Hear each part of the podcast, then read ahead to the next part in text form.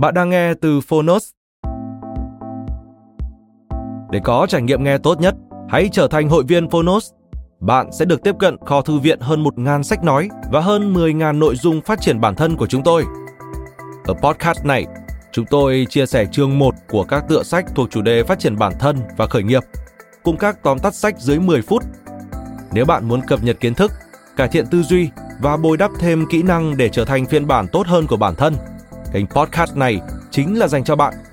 Mong rằng bạn sẽ có thêm nhiều nguồn cảm hứng mới. Nếu yêu thích kênh podcast này, hãy tải ứng dụng Phonos để khám phá thêm nhiều nội dung hấp dẫn.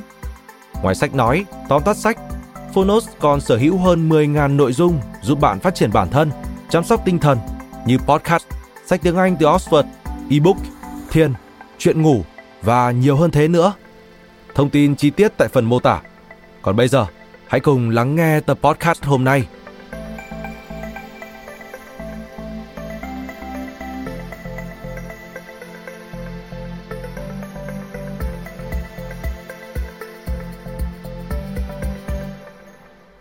Bạn đang nghe từ Phonos.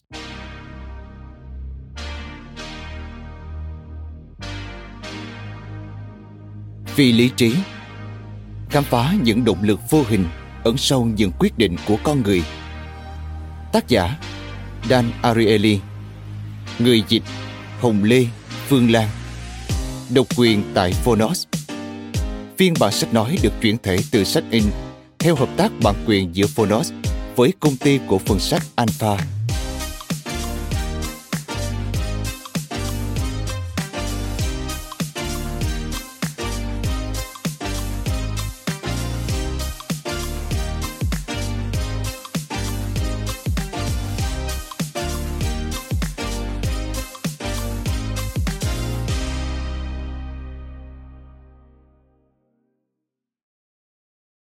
Sức mạnh của những động lực vô hình. Con người được tạo hóa ban tặng một quyền năng mạnh mẽ nhất, đó là lý trí. Con người luôn hành động theo lý trí, mất lý trí đồng nghĩa với việc chúng ta không còn là con người theo đúng nghĩa. Kinh tế học truyền thống cũng dựa trên một giả định hết sức cơ bản. Hành vi của một cá nhân, một doanh nghiệp là duy lý. Thực tế có hoàn toàn như vậy không? Vì lý trí của dan ariely cho chúng ta một câu trả lời bất ngờ. Chúng ta đôi khi phi lý trí hơn chúng ta tưởng, thậm chí là thường xuyên phi lý trí và phi lý trí có hệ thống. Với hàng chục các thí nghiệm và ví dụ kỳ lạ, giáo sư kinh tế học hành vi của học viện công nghệ massachusetts mit đã dẫn dắt người đọc vào một thế giới nơi sự phi lý trí ngự trị thường xuyên. Hãy thử nghe một ví dụ của ông. Giả sử bạn có hai việc cần phải làm là mua một cây bút mới và mua một bộ cơm lê để đi làm. Tại cửa hàng văn phòng phẩm, bạn tìm thấy một chiếc bút rất đẹp với giá 25 đô la.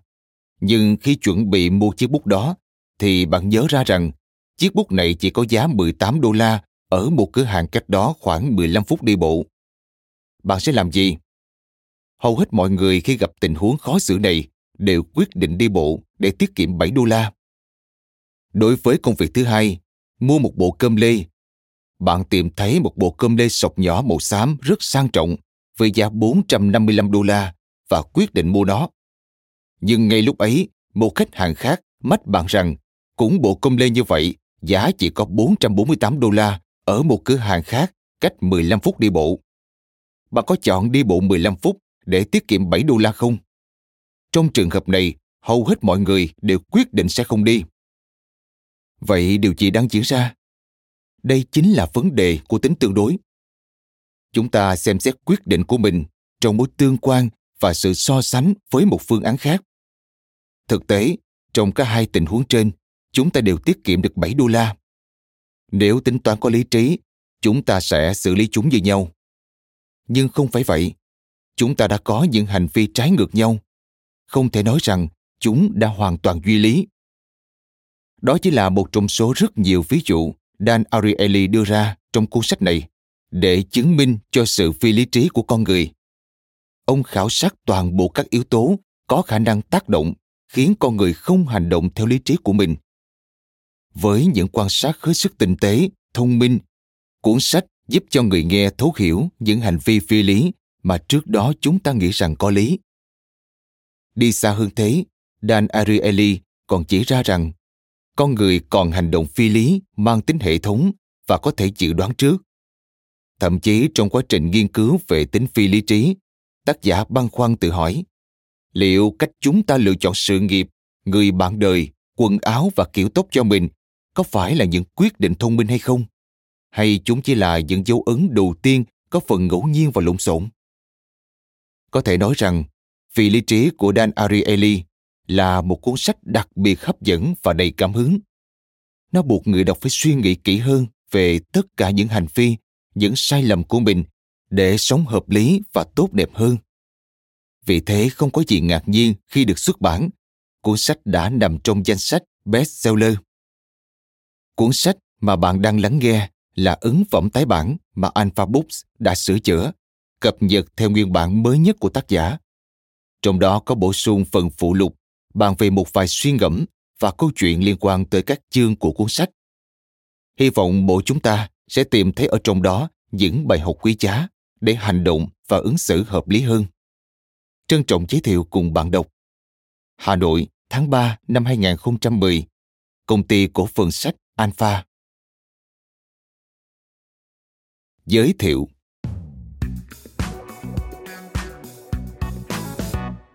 Một tai nạn đã dẫn tôi tới tư duy phi lý trí, cùng những nghiên cứu được miêu tả trong cuốn sách này. Nhiều người nói rằng tôi có thế giới quan thật lạ lùng. 20 năm nghiên cứu đã tạo cho tôi nhiều hứng thú để khám phá những điều trực tiếp gây ảnh hưởng tới các quyết định chúng ta đưa ra trong cuộc sống hàng ngày. Trái với những thứ chúng ta vẫn thường tin chắc là ảnh hưởng tới các quyết định.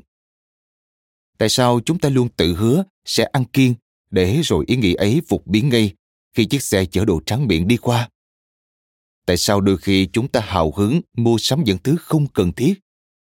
Tại sao chúng ta vẫn thấy đau đầu sau khi dùng loại aspirin giá một xu, nhưng cơn đau đầu ấy lại biến mất nếu thuốc đó có giá 50 xu? Tại sao những tín đồ được yêu cầu nhớ lại 10 lời răn của Chúa có xu hướng thành thật, ít nhất là ngay sau đó, hơn những người không được yêu cầu làm như vậy? Hoặc tại sao các quy tắc danh dự lại làm giảm mức độ gian lận nơi công sở? Nói thêm, quy tắc danh dự là bộ quy tắc quy định ứng xử của các thành viên trong một tập thể. Quay trở lại nội dung chính. Khi nghe tới những phần cuối của cuốn sách này, bạn sẽ có câu trả lời cho các câu hỏi trên và nhiều câu hỏi khác. Những câu hỏi có ý nghĩa đối với cuộc sống, công việc kinh doanh và thế giới quan của bạn.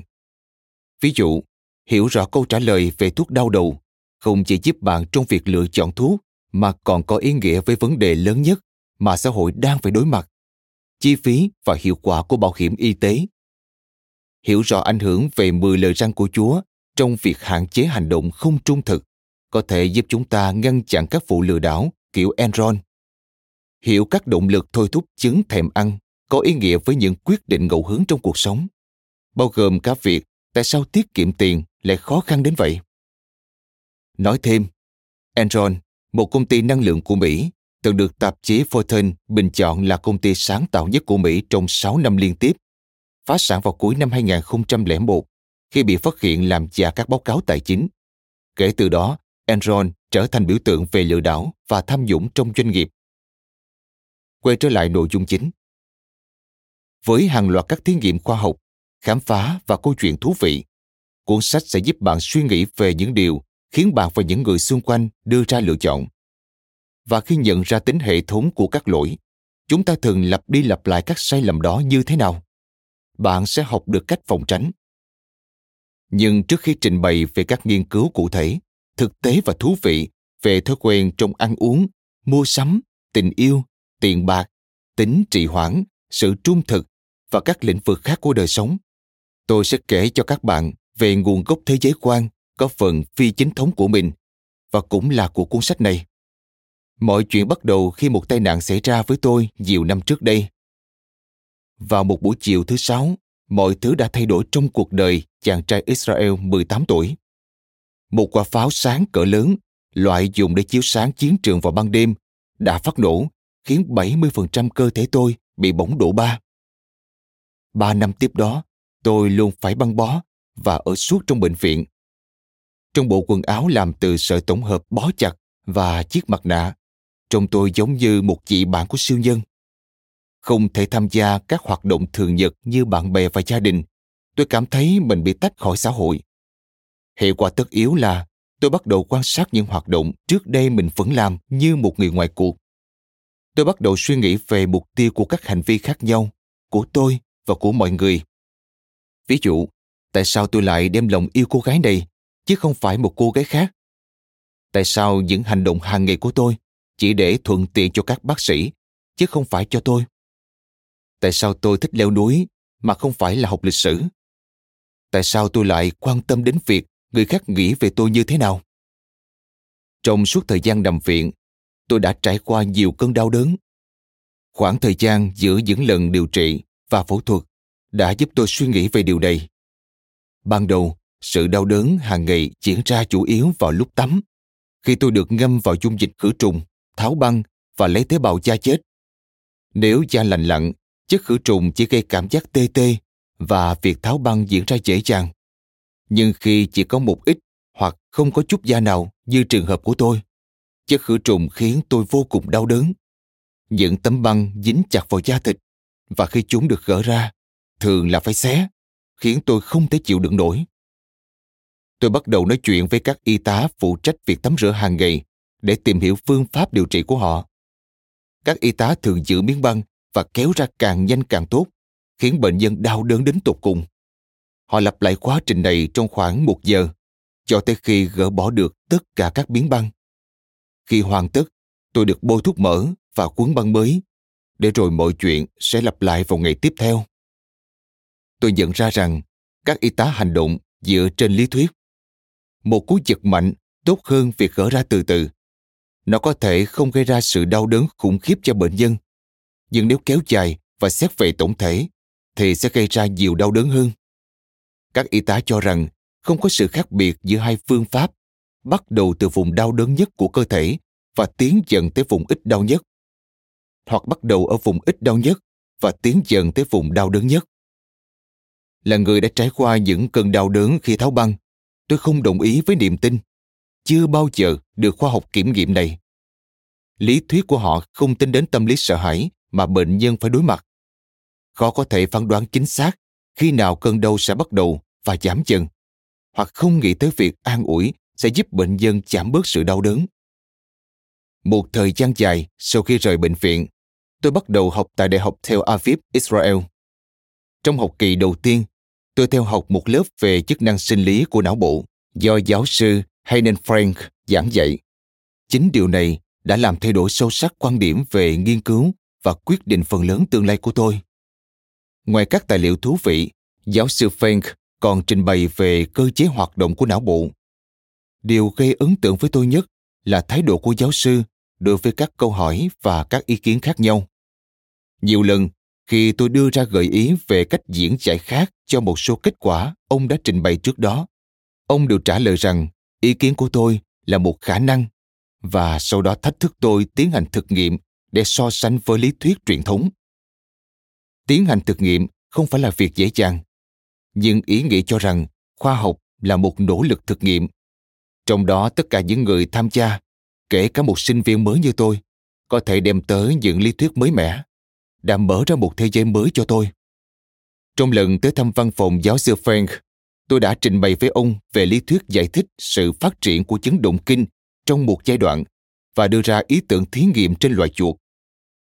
Giáo sư Frank thích thú với ý tưởng này và trong 3 tháng sau đó, tôi đã tiến hành phẫu thuật trên 50 con chuột, đặt ống thông vào tủy sống và tiêm cho chúng các chất khác nhau để giảm các cơn động kinh. Kết quả, lý thuyết tôi đưa ra là sai, nhưng điều này không làm suy giảm nhiệt huyết của tôi. Tôi có thể học được điều gì đó từ lý thuyết của mình, ngay cả khi chúng không đúng. Tôi luôn đặt ra nhiều câu hỏi về cách thức hoạt động của mọi thứ xung quanh và hành vi ứng xử của mọi người. Tôi hiểu được rằng khoa học là công cụ, cơ hội để kiểm tra mọi kiến thức và các suy nghĩ của chính mình. Đây chính là điều đã dẫn tôi tới việc nghiên cứu con người cư xử như thế nào tôi tập trung vào việc tìm hiểu chúng ta trải qua sự đau đớn ra sao. Và đặc biệt quan tâm tới những tình huống cụ thể, như việc tắm khử trùng. Tôi đặt ra câu hỏi, liệu có thể làm giảm mức độ đau đớn không? Để kiểm nghiệm câu trả lời, tôi đã tiến hành hàng loạt thí nghiệm trên chính bản thân, bạn bè và các tình nguyện viên.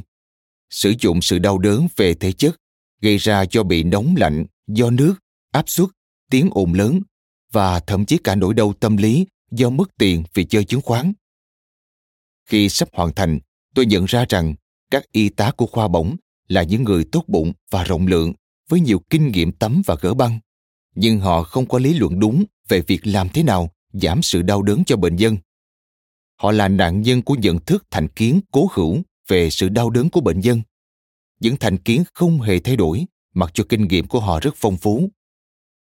Vì những lý do này tôi đã rất hào hứng khi trở lại khoa bổng và trình bày các kết quả nghiên cứu của mình, với hy vọng có thể làm thay đổi cách họ tháo băng cho bệnh nhân. Tôi nói rằng, thực tế mọi người sẽ cảm thấy đỡ đau đớn hơn nếu các bước điều trị, ví dụ, việc tháo băng sau khi tắm dung dịch khử trùng, được tiến hành với cường độ thấp hơn và trong thời gian dài hơn. Nói cách khác, mọi người sẽ cảm thấy đỡ đau đớn hơn nếu những tấm băng được kéo ra từ từ các y tá rất ngạc nhiên trước kết luận của tôi nhưng tôi cũng ngạc nhiên không kém bởi câu nói của cô y tá Etty. Cô nói rằng họ đã thiếu hiểu biết và nên thay đổi phương pháp. Nhưng cô cũng nhắc tới nỗi đau tâm lý mà các y tá phải trải qua khi bệnh nhân đau đớn kêu la, rằng việc lôi miếng băng ra nhanh là cách họ rút ngắn nỗi dậy vò của mình. Cuối cùng, tất cả chúng tôi đều đồng ý nên thay đổi cách làm này và một số y tá đã làm theo đề nghị của tôi. Những kiến nghị của tôi không làm thay đổi quy trình tháo băng ở quy mô rộng hơn, nhưng khoảng thời gian đó đã để lại ấn tượng thật đặc biệt. Tôi quyết định mở rộng phạm vi nghiên cứu ở những trường hợp cá nhân mắc các lỗi lặp đi lặp lại, mặc dù họ có kinh nghiệm chuyên môn dày dặn. Cuốn sách này sẽ dẫn bạn vào một cuộc hành trình tìm hiểu những trường hợp, trong đó tất cả chúng ta đều trở nên phi lý trí. Và chính chuyên ngành kinh tế học hành vi đã cho phép tôi tham dự cuộc chơi này. Kinh tế học hành vi là một lĩnh vực tương đối mới mẻ, dựa trên các khía cạnh của cả tâm lý học và kinh tế học. Môn học này dẫn dắt tôi nghiên cứu mọi vấn đề xảy ra trong cuộc sống, từ việc chúng ta phải tiết kiệm cho giai đoạn nghỉ hưu, tới việc không thể tư duy rành mạch khi hưng phấn tình dục. Vậy về cơ bản, kinh tế học hành vi là gì và nó khác kinh tế học tiêu chuẩn như thế nào? tôi sẽ bắt đầu bằng đoạn trích của kịch gia Shakespeare. Kỳ diệu thay là con người. Con người cao quý làm sao về mặt lý trí, vô tận làm sao về mặt năng khiếu. Hình dung và dáng điệu mới giàu ý nghĩa và đáng kính làm sao. Hành động như thần tiên, trí tuệ ngang tài thượng đế. Thật là vẻ đẹp của thế gian, kiểu mẫu của muôn loài. Trích cảnh 2, hồi 2, Hamlet Đoạn trích trên đã phản ánh quan điểm phổ biến về bản chất con người. Tất nhiên, về cơ bản, quan điểm này đúng. Trí tuệ và cơ thể của chúng ta có thể làm được nhiều việc đáng kinh ngạc. Khi nhìn thấy quả bóng được ném từ xa, chúng ta có thể nhanh chóng tính toán được quỹ đạo và sức va chạm của nó. Tiếp đó di chuyển cơ thể và giơ tay bắt lấy bóng. Chúng ta có thể dễ dàng học các ngôn ngữ mới, đặc biệt khi còn nhỏ. Chơi cờ giỏi nhận ra hàng nghìn khuôn mặt mà không bị nhầm lẫn, hoặc sáng tác âm nhạc, văn học, công nghệ, hội họa. Shakespeare không phải là người duy nhất đánh giá cao trí tuệ của con người. Thực tế, tất cả chúng ta đều nghĩ về bản thân giống như Shakespeare đã khắc họa. Dù phải thừa nhận rằng không phải lúc nào những người xung quanh chúng ta cũng làm được theo tiêu chuẩn này. Trong kinh tế học, đây là khái niệm cơ bản, được gọi là tính lý trí cung cấp nền tảng cho các lý thuyết dự đoán và khuyến cáo kinh tế học. Nhìn từ góc độ này và ở phạm vi tất cả chúng ta tin vào lý trí con người thì mọi người đều là nhà kinh tế học. Tôi không có ý nói rằng mỗi chúng ta có thể một cách bản năng phát triển các mô hình lý thuyết trò chơi phức tạp hoặc hiểu được tiên đề tổng quát của sở thích được bộc lộ. Mà ý tôi là chúng ta nắm giữ những niềm tin cơ bản về bản chất con người Dựa vào đó, bộ môn kinh tế học được xây dựng. Trong cuốn sách, khi đề cập tới mô hình kinh tế lý trí, tôi muốn nhắc lại những nhận định cơ bản về bản chất con người mà hầu hết các nhà kinh tế học và nhiều người trong chúng ta đồng ý. Mặc dù cảm giác vị nể năng lực của con người đã được chứng minh là đúng, nhưng vẫn có sự khác biệt giữa cảm giác ngưỡng mộ sâu sắc và sự thừa nhận rằng năng lực lý trí của chúng ta là hoàn hảo. Tôi tin rằng việc nhận ra chúng ta cách điều lý tưởng bao xa là một phần quan trọng trong hành trình nỗ lực để hiểu chính mình. Hiểu về sự phi lý trí quan trọng đối với các hoạt động và những quyết định hàng ngày của chúng ta. Hiểu chúng ta tạo lập môi trường của mình như thế nào và những lựa chọn mà nó mang tới cho chúng ta ra sao. Một quan sát xa hơn, chúng ta không chỉ phi lý trí mà còn phi lý trí có hệ thống. Sự phi lý trí được lặp đi lặp lại. Dù chúng ta đang đóng vai trò của người tiêu dùng, doanh nhân hay nhà hoạch định chính sách, thì việc hiểu chúng ta phi lý trí theo cách có thể dự đoán sẽ cung cấp xuất phát điểm cho quá trình đưa ra quyết định và cải thiện cuộc sống của chúng ta. Điều này đã dẫn tôi tới sự cọ sát, có thể Shakespeare đã từng gọi như thế giữa kinh tế học truyền thống và kinh tế học hành vi. Kinh tế học truyền thống cho rằng trong cuộc sống hàng ngày, chúng ta tính toán giá trị của tất cả các sự lựa chọn và sau đó đi theo hướng hành động tốt nhất. Chuyện gì sẽ xảy ra nếu chúng ta mắc lỗi và làm điều gì đó phi lý trí? Kinh tế học truyền thống đưa ra câu trả lời các lực lượng thị trường sẽ lao nhanh vào chúng ta và ngay lập tức đặt chúng ta trở lại con đường đúng đắn và lý trí. Trên cơ sở đó, đã có rất nhiều thế hệ các nhà kinh tế học từ thời Adam Smith có thể phát triển các kết luận có ảnh hưởng sâu rộng về mọi mặt, từ thuế và các chính sách chăm sóc sức khỏe đến việc định giá hàng hóa và dịch vụ. Nhưng, như cuốn sách chỉ ra, chúng ta thực sự cách xa hơn nhiều so với vị thế của lý thuyết kinh tế học chuẩn thừa nhận. Ngoài ra, các hành vi phi lý trí của chúng ta không hề ngẫu nhiên hay vô nghĩa. Chúng có tính hệ thống và hoàn toàn có thể dự đoán được. Vì thế, điều chỉnh kinh tế học chuẩn để tách nó ra khỏi tâm lý học ngây thơ, thường thất bại trong các thử thách của lý trí. Sự tự xem xét bản thân và quan trọng nhất là kiểm tra bằng kinh nghiệm là rất ý nghĩa. Đây chính xác là những gì lĩnh vực kinh tế học hành vi và cuốn sách cố gắng đạt được. Các bạn sẽ thấy trong các phần tiếp theo, mỗi chương của cuốn sách đều dựa trên các thí nghiệm tôi đã tiến hành cùng một số đồng nghiệp tuyệt vời tại sao lại là thí nghiệm? Cuộc sống vốn phức tạp, với nhiều nhân tố thường xuyên tác động đến chúng ta. Vì vậy, chúng ta khó có thể hình dung chính xác mỗi lực lượng này sẽ ảnh hưởng tới hành vi của chúng ta như thế nào. Với các nhà nghiên cứu thuộc lĩnh vực khoa học xã hội, thí nghiệm giống như kính hiển vi hoặc ánh sáng hoạt nghiệm. Chúng làm chậm hành vi của con người, tái hiện các sự kiện theo từng khuôn hình, tách biệt các nhân tố riêng lẻ và kiểm tra chi tiết các nhân tố đó. Chúng cho phép chúng ta kiểm tra trực tiếp và không nhầm lẫn về những điều thôi thúc chúng ta lựa chọn. Đồng thời, tôi muốn bạn nghĩ về các thí nghiệm như một sự minh họa cho nguyên tắc chung, đem lại cái nhìn thấu suốt về cách chúng ta nghĩ và cách chúng ta đưa ra quyết định. Không chỉ trong bối cảnh của một thí nghiệm cụ thể, mà bằng cách ngoại suy, mở rộng ra nhiều bối cảnh khác của cuộc sống. Ở mỗi chương tôi tiến hành ngoại suy những khám phá có được từ các thí nghiệm cho các bối cảnh khác nhau. Cố gắng miêu tả ý nghĩa đối với cuộc sống, công việc kinh doanh và chính sách công cộng. Những ý nghĩa mà tôi rút ra, tất nhiên, chỉ là một phần của bản danh sách. Để lĩnh hội được giá trị thực sự từ cuốn sách và từ môn khoa học xã hội nói chung, điều quan trọng là bạn, với tư cách một thính giả, phải dành thời gian suy nghĩ về các nguyên tắc hành vi được ứng dụng như thế nào trong cuộc sống. Cuối mỗi chương, hãy dừng lại và suy ngẫm về ảnh hưởng của những nguyên tắc được rút ra từ các thí nghiệm. Chúng sẽ làm cuộc sống của bạn tốt đẹp hay tồi tệ hơn. Quan trọng là bạn có thể làm gì khác đi. Giả sử, bạn có được một cách hiểu mới về bản chất của con người. Đây chính là điều ẩn chứa trong những chuyến phiêu lưu thực sự. Chương 1 sự thật về tính tương đối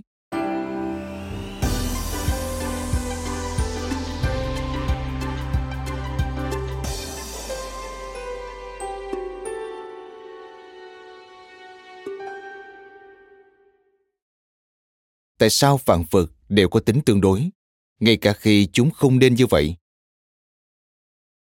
Khi đang lướt web, tôi tình cờ bắt gặp bài quảng cáo trên trang web của tạp chí Economist, tức nhà kinh tế học. Tôi lần lượt đọc ba lựa chọn. Lựa chọn đầu tiên đặt tạp chí điện tử với giá 59 đô la. Mức giá này phải chăng? Lựa chọn thứ hai, đặt tạp chí in với giá 125 đô la. Hơi đắt, nhưng vẫn chấp nhận được. Lựa chọn thứ ba, đặt tạp chí in và tạp chí điện tử với giá 125 đô la. Tôi đọc lựa chọn này hai lần trước khi đảo mắt về hai lựa chọn trước. Tôi băn khoăn, chắc không có ai muốn đặt tạp chí in khi mà đặt cả tạp chí điện tử và tạp chí in cũng mất số tiền như vậy. Nếu đặt giả thiết lựa chọn thứ nhất, người ta in lỗi, thì tôi ngờ rằng những nhân viên khôn ngoan của tạp chí Economist tại London, những con người thông minh và cũng khá tinh quái đúng kiểu người Anh, đang dùng mánh khóe để lôi kéo tôi. Tôi chắc rằng họ muốn tôi bỏ qua lựa chọn đặt tạp chí điện tử và chuyển sang lựa chọn có giá cao hơn, đặt cả tạp chí điện tử và tạp chí in. Mời bạn xem hình bài quảng cáo trên trang web của tạp chí Economist, được đính kèm trên ứng dụng. Nhưng bằng cách nào họ có thể lôi kéo được? Tôi chắc rằng các phù thủy marketing của tạp chí Economist đã nắm được một điều quan trọng về hành vi con người. Con người ít khi đưa ra lựa chọn cái gì đó theo một tiêu chuẩn tuyệt đối. Chúng ta không có chiếc đồng hồ đo giá trị ở bên trong để nói cho chúng ta biết mỗi thứ có giá bao nhiêu. Thay vào đó, chúng ta tập trung vào ưu thế tương đối của vật này so với vật kia và ước tính giá trị của nó. Ví dụ chúng ta không biết một chiếc xe hơi 6 xi lanh trị giá bao nhiêu, nhưng lại đoán rằng nó đắt hơn chiếc xe 4 xi lanh.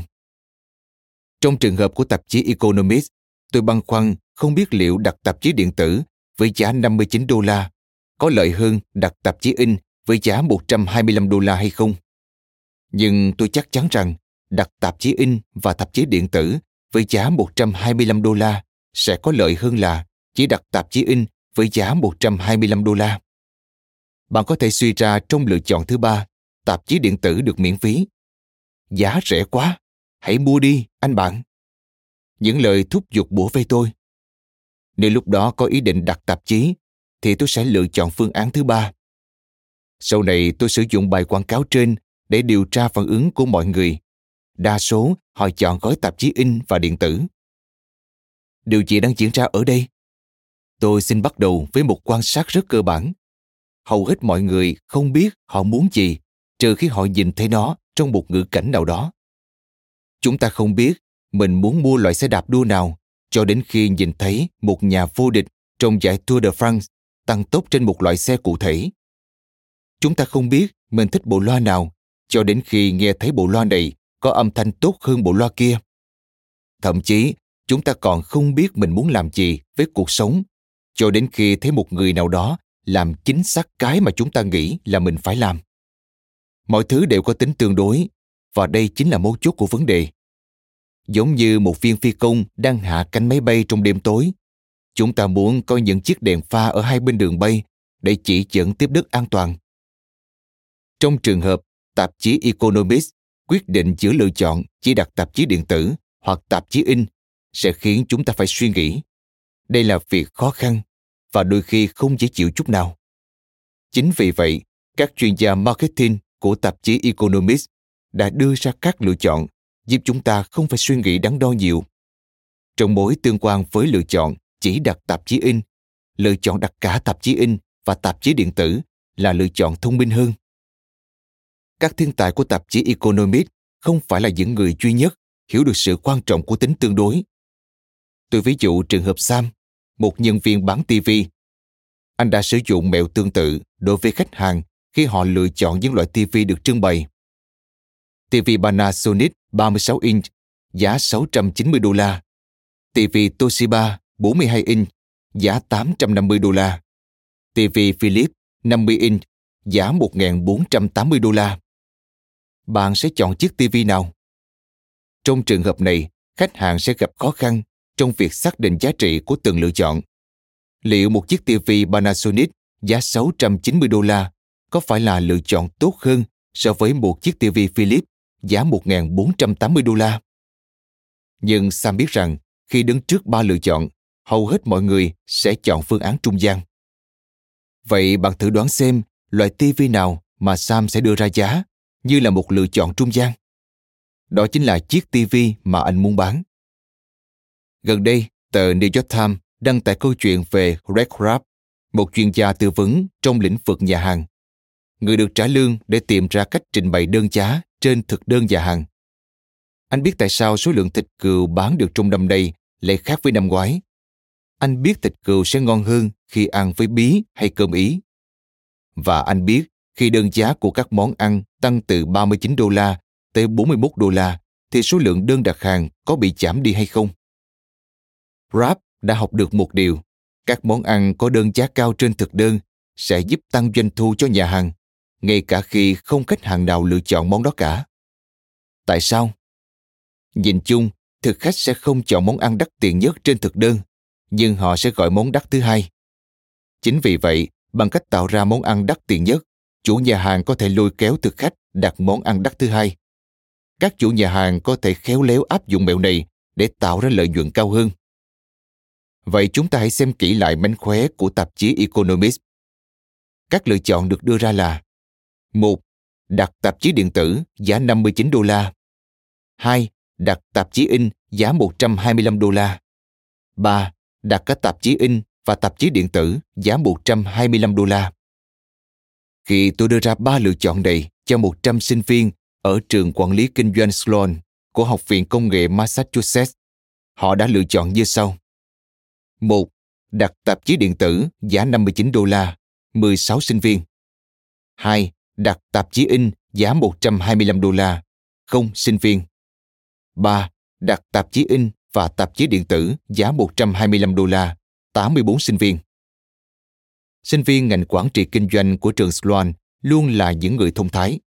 Họ thấy được lợi thế của lựa chọn đặt cả tạp chí in và tạp chí điện tử so với lựa chọn chỉ đặt tạp chí in nhưng liệu họ có bị chi phối bởi sự có mặt của lựa chọn chỉ đặt tạp chí in từ đây tôi sẽ gọi lựa chọn này là lựa chọn làm nền hay không giả sử tôi bỏ lựa chọn làm nền và sắp xếp lại như sau chào mừng quý khách đến với trung tâm đặt tạp chí economist mời quý khách đặt loại tạp chí cần mua hay gia hạn tạp chí điện tử economist.com 59 đô la đặt một năm tạp chí economist.com quý khách sẽ được truy cập trực tuyến tất cả các bài viết đăng trên tạp chí Economist từ năm 1997.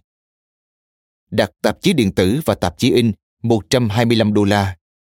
Đặt một năm tạp chí in Economist và truy cập trực tuyến tất cả các bài viết đăng trên tạp chí Economist từ năm 1997. Liệu kết quả nghiên cứu có giống lần trước nữa không?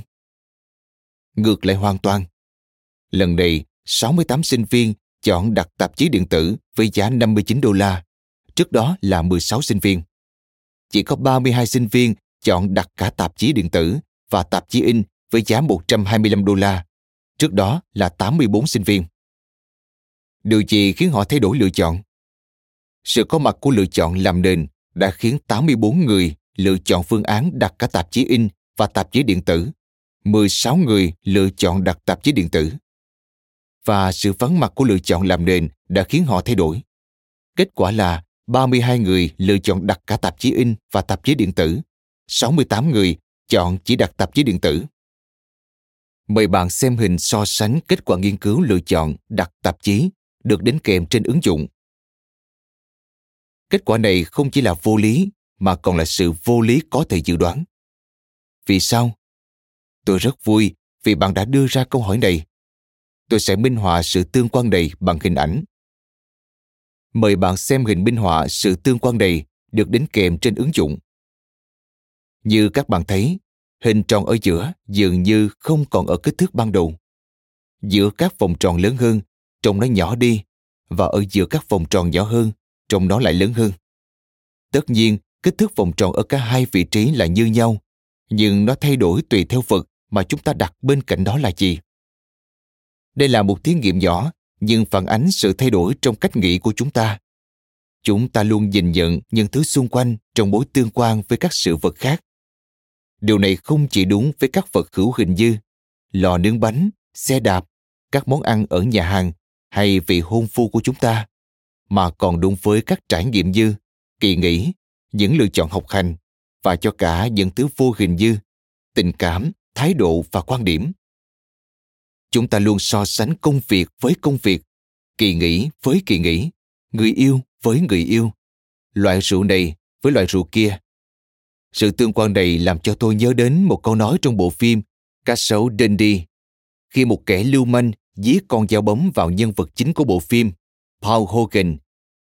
Mày gọi đó là con dao ư? Hogan hỏi với vẻ hoài nghi và rút ra một con dao găm từ phía sau giày của mình.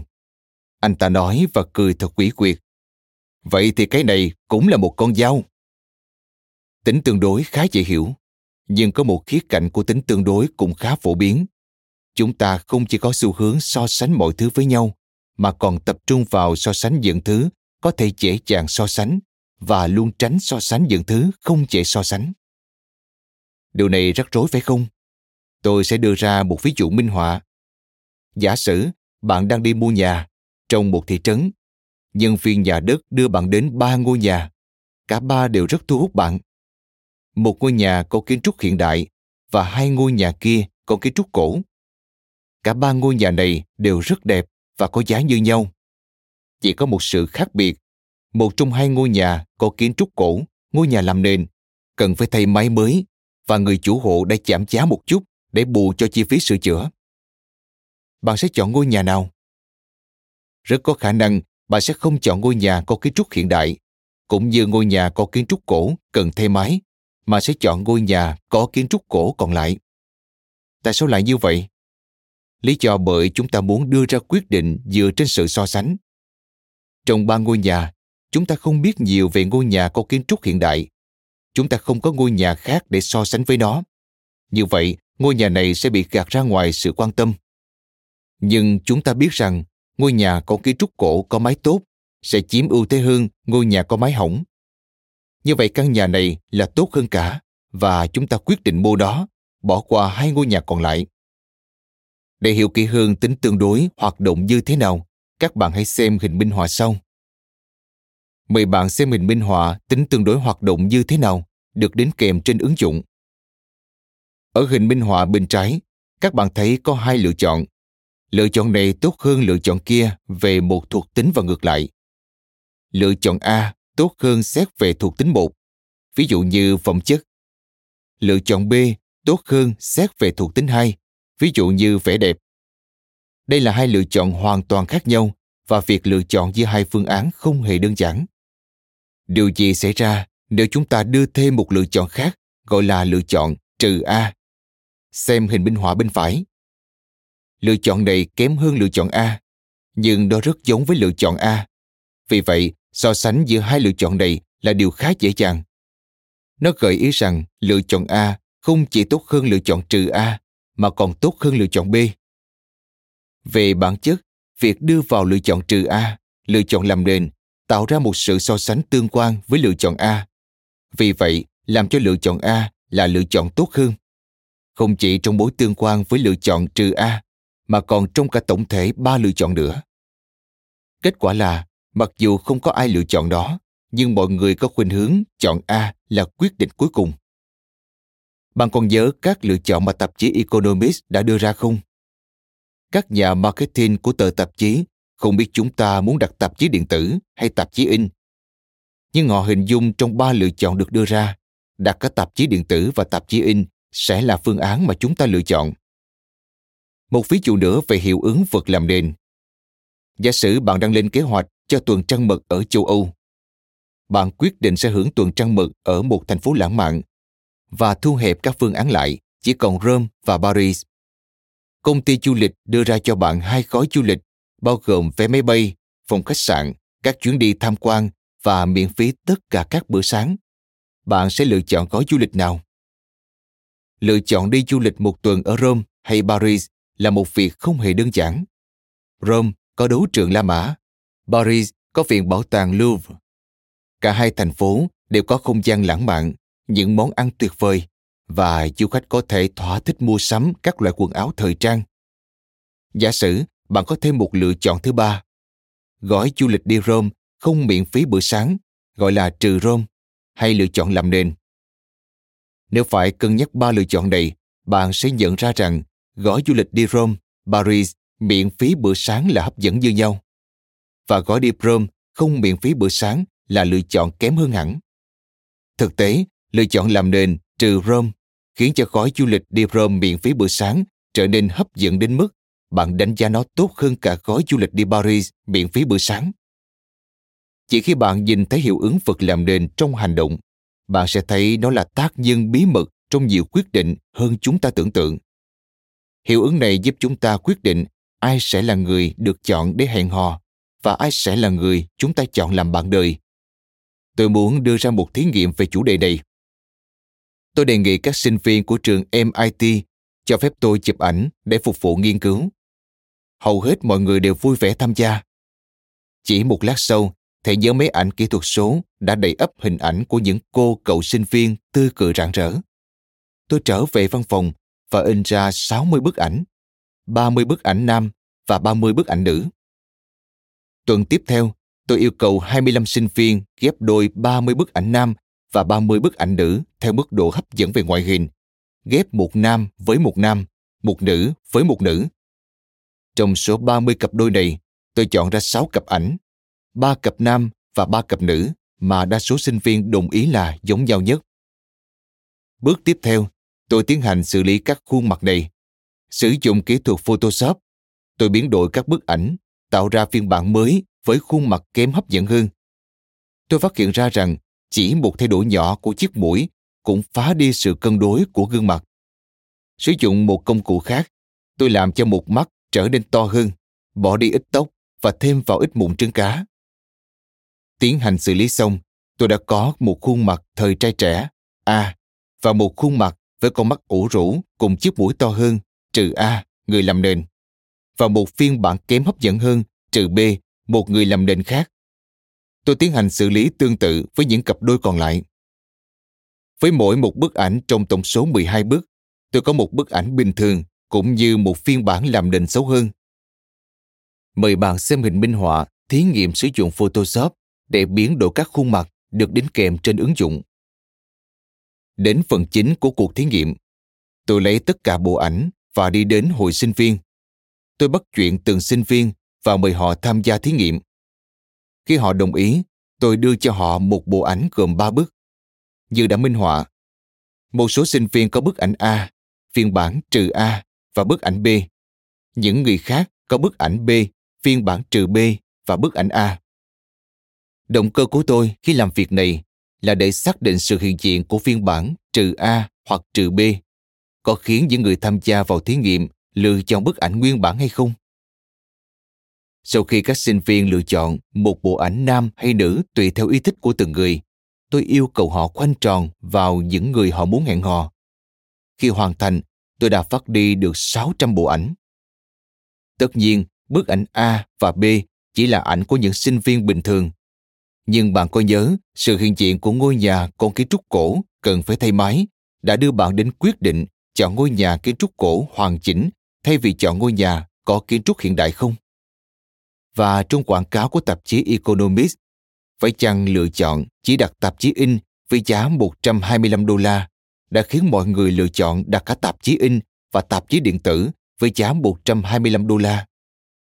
Tương tự, liệu sự hiện diện của một người kém hoàn hảo hơn, trừ A hoặc trừ B, có khiến mọi người chọn một người hoàn hảo, A hay B, đơn giản vì người làm nền có chức năng như là một điểm để so sánh? Câu trả lời là có. Các sinh viên nói rằng họ thích hẹn hò với người nguyên bản, người giống nhưng trông đẹp hơn người phiên bản đã bị xử lý hình ảnh. Có tới 75% số người tham gia vào nghiên cứu của tôi lựa chọn như vậy. Để giải thích thêm hiệu ứng vật làm nền, tôi sẽ kể tiếp cho bạn câu chuyện về những chiếc máy làm bánh mì. Khi William Sodoma lần đầu tiên giới thiệu chiếc máy làm bánh mì gia đình giá 275 đô la, người tiêu dùng không mấy quan tâm. Trước tình hình doanh thu kém, nhà sản xuất quyết định thuê một công ty chuyên nghiên cứu tiếp thị và công ty này đã đưa ra một giải pháp giới thiệu thêm một loại máy làm bánh mì khác, không chỉ lớn hơn mà giá còn cao hơn 50% so với loại máy ban đầu. Và doanh thu bắt đầu tăng lên, mặc dù loại máy bán được không phải là chiếc máy làm bánh mì cỡ lớn. Tại sao? Vì giờ đây, người tiêu dùng đã có hai loại máy để lựa chọn. Họ không còn phải vất vả khi đưa ra quyết định như khi chỉ có một lựa chọn duy nhất. Chúng ta hãy xem xét hiệu ứng vật làm nền trong một tình huống khác. Giả sử bạn là người độc thân và bạn hy vọng sẽ thu hút được nhiều đối tượng để hẹn hò trong lễ hội dành cho những người độc thân sắp tới. Lời khuyên của tôi là bạn hãy đi cùng một người bạn có ngoại hình giống bạn về màu da, vóc dáng, đặc điểm khuôn mặt, nhưng kém hấp dẫn hơn bạn một chút, tức trừ bạn. Nếu bạn không đi cùng một người làm nền cho bạn, thì đối tượng sẽ rất khó khăn khi đánh giá bạn. Tuy nhiên, nếu được so sánh với một trừ bạn, bạn sẽ nổi bật hơn hẳn, không chỉ trong sự so sánh với người đó, mà còn với cả những người xung quanh. Điều này nghe có vẻ vô lý, nhưng khả năng bạn được chú ý nhiều hơn là rất cao. Tất nhiên, đừng dừng lại ở vẻ bề ngoài. Cách trò chuyện khéo léo sẽ là yếu tố quyết định. Hãy mang thêm một người bạn đến lễ hội dành cho những người độc thân, một người không thể diễn đạt lưu loát và thông minh sắc sảo bằng bạn. Trong sự so sánh, người ta sẽ thấy bạn thật tuyệt vời. Sự so sánh giúp bạn đưa ra quyết định trong cuộc sống, nhưng nó cũng có thể khiến bạn gặp rắc rối. Vì sao lại như vậy? Vì lòng đố kỵ và sự ghen ghét nảy sinh từ việc so sánh số phận của chúng ta với số phận của người khác. Trong mười lời răng của Chúa có câu không được tham lấy của người khác, không được thèm muốn của cải của người khác. Đây có lẽ là lời khuyên khó thực hiện nhất, vì bản chất của con người luôn thích sự so sánh. Cách đây vài năm, tôi có gặp một vị giám đốc điều hành cao nhất của các công ty đầu tư lớn. Ông kể cho tôi câu chuyện về một nhân viên đến gặp ông để phàn nàn chuyện tiền lương. Vị giám đốc hỏi, anh đã làm việc cho công ty bao lâu rồi? Anh ta trả lời, ba năm ạ, à, tôi vào đây làm từ khi ra trường. Khi vào làm cho công ty chúng tôi, anh hy vọng mức lương của mình sau ba năm sẽ là bao nhiêu? Tôi hy vọng sẽ được khoảng 100.000 đô la. Ông giám đốc nhìn anh ta với vẻ ngạc nhiên rồi hỏi. Hiện giờ, lương của anh gần 300.000 đô la. Ta sao anh còn phàn nàn? Anh ta trả lời ấp úng. Vâng, mấy anh làm cùng phòng tôi làm việc không hề tốt hơn tôi. Vậy mà lương của họ là 310.000 đô la. Vị giám đốc lắc đầu chán nản. Điều được cười ở câu chuyện này là vào năm 1993, lần đầu tiên các nhà làm luật chứng khoán liên bang yêu cầu các công ty phải công bố chi tiết tiền lương và thưởng của các giám đốc điều hành, tức CEO. Mục đích là để ban giám đốc sẽ không còn vung tay trao những khoản lương và thưởng hậu hĩnh cho các CEO nữa. Người ta cũng hy vọng nó sẽ góp phần làm giảm tình trạng tăng tiền bồi thường cho các CEO, một việc làm không có quy định, luật lệ nào có thể ngăn chặn. Trên thực tế, tình trạng này cần phải chấm dứt. Năm 1976, bình quân một CEO được trả lương cao gấp 36 lần so với một công nhân. Năm 1993, con số này là 131 lần. Các bạn hãy đoán xem chuyện gì đã xảy ra. Khi tiền lương được công khai, trên phương tiện truyền thông thường xuất hiện các bài báo xếp hạng các CEO theo mức lương. Thay vì giúp hạn chế mức tiền thưởng, sự công khai này lại khiến các CEO ở Mỹ quay sang so sánh mức lương của họ với tất cả mọi người. Kết quả là lương của họ tăng với mức chóng mặt. Khuynh hướng này còn được các công ty tư vấn bồi thường trợ giúp bằng cách khuyên các CEO nên đề nghị mức lương cao hơn. Kết quả là hiện nay một CEO bình thường có mức lương cao gấp 369 lần so với một nhân viên bình thường, cao gấp 3 lần so với mức lương trước khi công khai các khoản tiền lương thưởng. Tôi đưa ra một số câu hỏi cho các CEO mà tôi gặp. Chuyện gì sẽ xảy ra nếu thông tin về tiền lương của ông bị lộ ra trong toàn công ty? Vị giám đốc nhìn tôi với vẻ lo lắng rồi trả lời. Chúng tôi gặp rất nhiều vấn đề, nội gián thương mại, bê bối tài chính. Nhưng nếu mọi người biết được lương của người khác, thì đây là một tai họa. Tất cả nhân viên, trừ những cá nhân được trả lương cao nhất, sẽ cảm thấy mình không được trả lương thỏa đáng. Tôi sẽ không ngạc nhiên nếu họ đi tìm công việc khác. Các nghiên cứu đã chỉ ra rằng mối liên hệ giữa mức lương và hạnh phúc không gắn kết chặt chẽ như chúng ta nghĩ. Các quốc gia có những người hạnh phúc nhất lại không nằm trong số những quốc gia có thu nhập bình quân trên đầu người cao nhất. Tuy nhiên, chúng ta luôn phấn đấu để đạt mức lương cao hơn, phần lớn là do tâm lý đố kỵ. Theo nhận định của H.L. Mencken, một nhà báo, nhà văn châm biếm, nhà phê bình xã hội và là nhà tư tưởng tự do, thì sự hài lòng của một người đàn ông với mức lương của anh ta phụ thuộc vào việc anh ta có kiếm được nhiều tiền hơn so với em rể của mình hay không. Đây là một kiểu so sánh khá tiêu biểu. Việc trả lương quá cao cho các CEO đã có tác động tiêu cực đối với xã hội. Sự bất bình về chế độ lương thưởng không làm cho các CEO phải hổ thẹn, thậm chí họ đòi hỏi nhiều hơn. Bài báo In the Web World trong thế giới mạng của tờ New York Times đã viết người giàu đang ghen tị với những người siêu giàu. Trong một câu chuyện khác, một bác sĩ tốt nghiệp Đại học Harvard mơ ước một ngày nào đó sẽ nhận được giải Nobel trong lĩnh vực nghiên cứu bệnh ung thư. Nhưng vài năm sau, anh ta thấy bạn bè mình làm trong lĩnh vực tư vấn đầu tư y tế cho các công ty ở phố Wall kiếm được rất nhiều tiền. Anh ta quyết định rẽ sang một con đường khác, con đường phố Wall. Cho đến khi giữa buổi họp lần thứ 20, anh ta đã kiếm được gấp 10 lần so với bạn bè cùng làm trong lĩnh vực y tế. Vì muốn có mức lương của một nhân viên phố Wall, vì cơ hội để chấm dứt cảm giác nghèo, anh ta đã từ bỏ ước mơ lớn nhất của đời mình là giành được giải Nobel. Bạn có băn khoăn là chúng ta đang thiếu trầm trọng những bác sĩ gia đình, những người thu nhập bình quân 160.000 đô la một năm hay không? Chúng ta có thể làm gì với những vấn đề có tính tương đối này? Tin vui là đôi khi chúng ta có thể kiểm soát những vòng tròn xung quanh mình bằng cách tiếp cận các vòng tròn nhỏ hơn. Từ đó chúng ta sẽ cảm thấy hạnh phúc hơn. Nếu bạn đang ở một buổi họp lớp và có một kẻ vòng tròn lớn đang ba hoa về khoản lương kết xù của mình, thì hãy tránh người này và đi đến nói chuyện với một ai khác. Nếu bạn đang tính chuyện mua nhà, thì hãy chỉ cân nhắc một số ngôi nhà nhất định.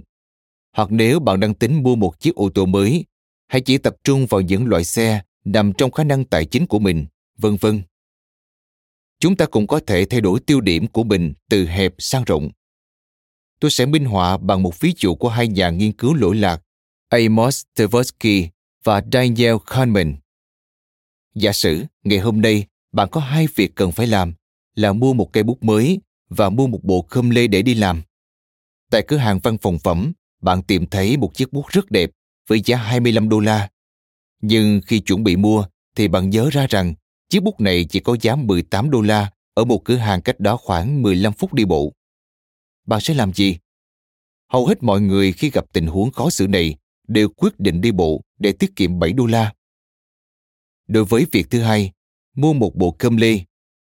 Bạn tìm thấy một bộ cơm lê sọc nhỏ màu xám rất sang trọng với giá 455 đô la và quyết định mua nó. Nhưng ngay lúc ấy, một khách hàng khác mách bạn rằng cũng bộ cơm lê như vậy giá chỉ có 448 đô la ở một cửa hàng khác cách 15 phút đi bộ. Bạn có chọn đi bộ 15 phút để tiết kiệm 7 đô la không? Trong trường hợp này, hầu hết mọi người đều quyết định sẽ không đi. Vậy điều gì đang diễn ra? Đây chính là vấn đề của tính tương đối. Chúng ta xem xét quyết định của mình trong mối tương quan và sự so sánh với một phương án khác.